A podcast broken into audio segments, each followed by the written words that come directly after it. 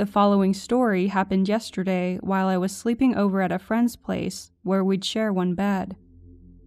I suddenly awoke in the middle of the night, and there was a face with huge black eyes right in front of mine. It definitely didn't look human, and it didn't show any expression.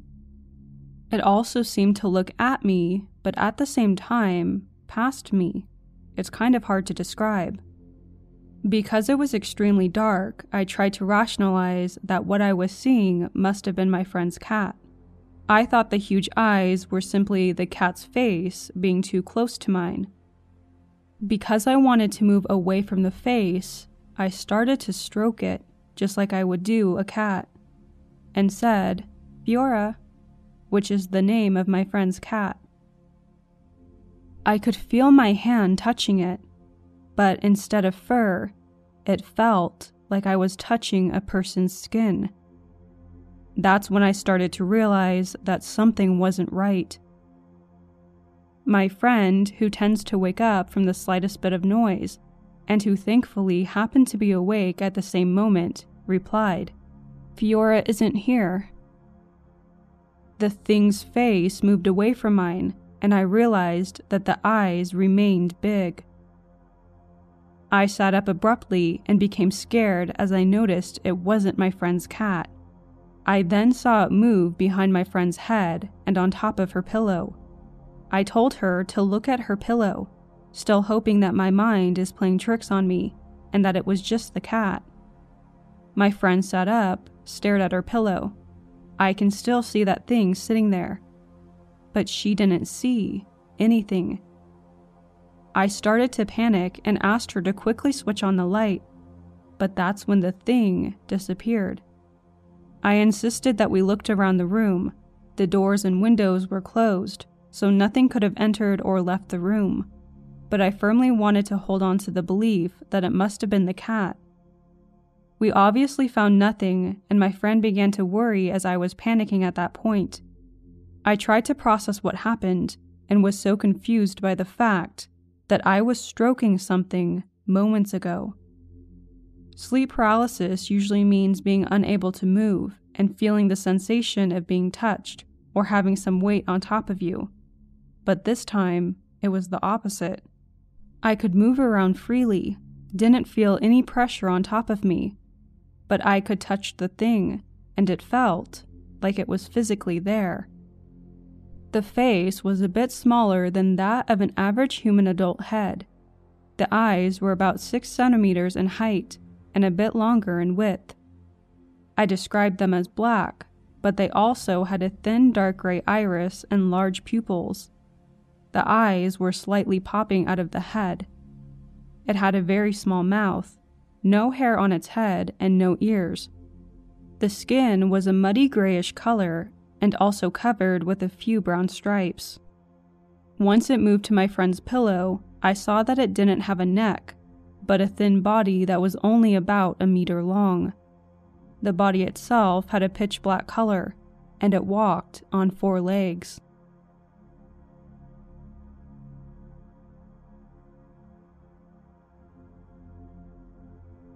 My family would often move due to my dad's job, we lived in around nine different states, sometimes moving houses within them. When I was six, we had moved to Wisconsin in an older Victorian home. In the first year, I had fallen asleep with my mom in the living room. I had woken up at about 1 a.m., and I had seen that about 20 feet away on the bottom of the stairs was a woman. She stood about six feet tall and had long black hair and wore a black and white striped dress that covered her feet. Her face was not visible. I panicked but couldn't move. It took about five minutes of me squeezing my eyes shut to fall back asleep.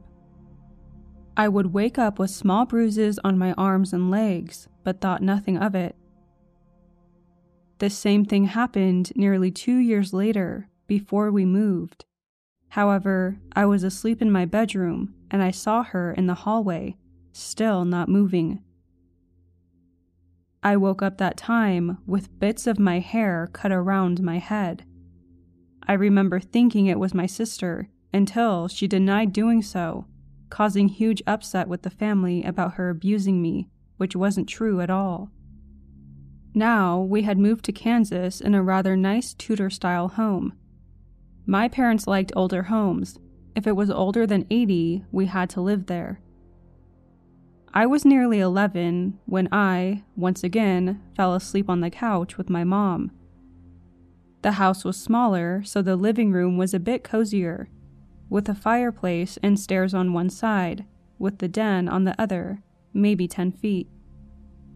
I opened my eyes, and again, she was at the bottom of the stairs, slightly illuminated by the streetlight outside. The next morning, I woke with a migraine, the one and only one I've ever had. It was only me, two of my sisters, and my parents at the time.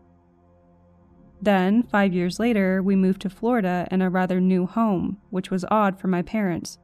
Just one sister with us this time. Within the first month, she appeared again. I still couldn't move or speak, all I could do was stare. She was in the doorway, maybe six feet away, just watching me, wearing that same dress.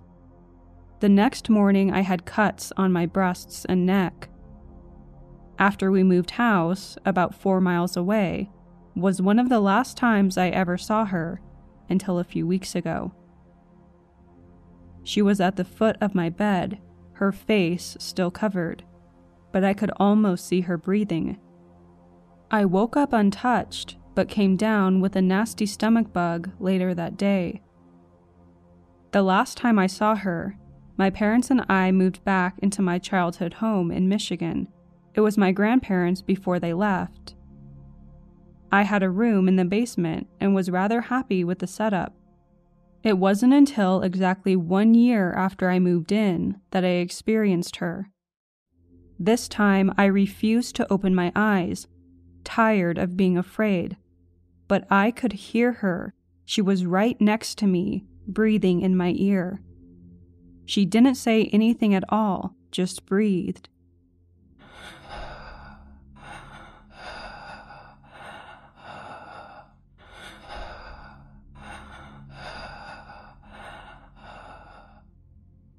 The next morning, I was unable to eat due to a nasty sore throat. See, I would assume that this was just some sleep paralysis demon or an overactive imagination. However, I still can't shake the feeling that something was, or is, here. I still get random bruises on my leg. I take iron supplements, otherwise, I'm very healthy and I randomly feel nauseous when I'm alone or before bed. It's something I've gotten used to, but I always get a creepy feeling on my neck when I'm alone. I still panic when my parents leave, and I fill my work and school schedule as much as possible to avoid this. I don't see anything wrong with my surroundings, it only affects me.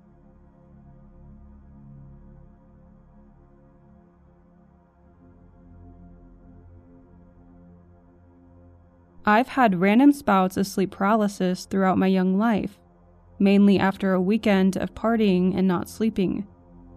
However, the last few weeks I've been experiencing quite a few weird headaches, like migraines that go into the back of my skull. One night, I was having one of those nights where your body just keeps pulling you into paralysis. Eventually, I stopped fighting and let myself fall into it. I knew something had got into my bed because I could feel breathing under my sheets. Whatever it was climbed onto my back and whispered into my ear. Hello, Aaron. Obviously, I felt terrified, but I wanted to know what kind of beast had entered my bed, so I opened my eyes.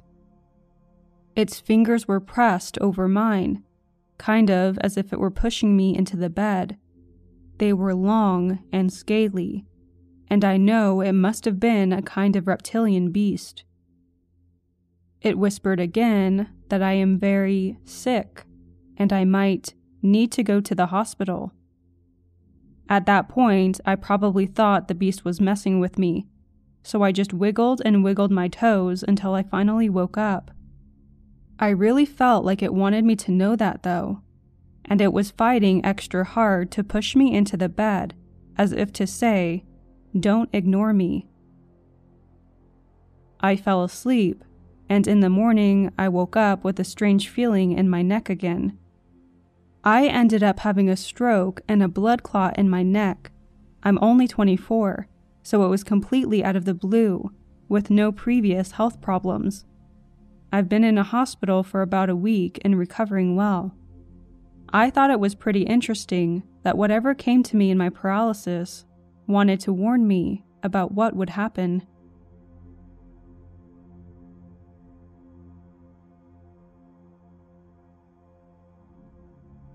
For context, the first time I ever had sleep paralysis, I didn't know what it was, so I thought I was being possessed by demons. They were episodes where I would wake up lying on my back and felt like my entire back was being sucked into my bed. Like you know when you drop a rock into a very still lake.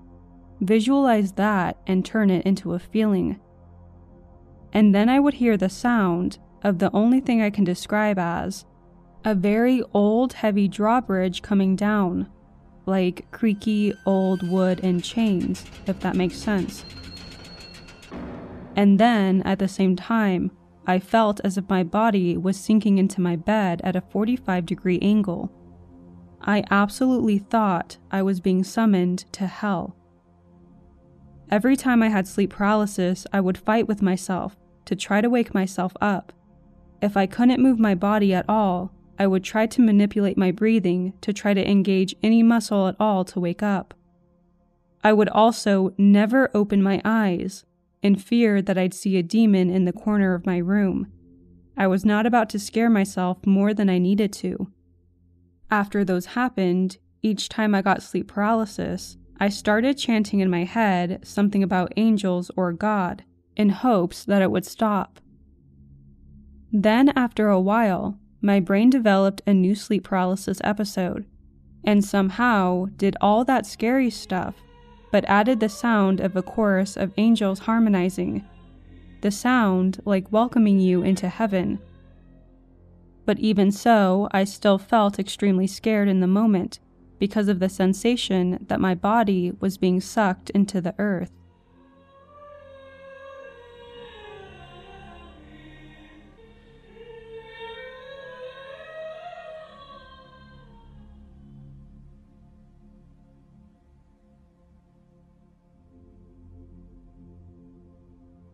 I was staying at my grandparents' a few years ago.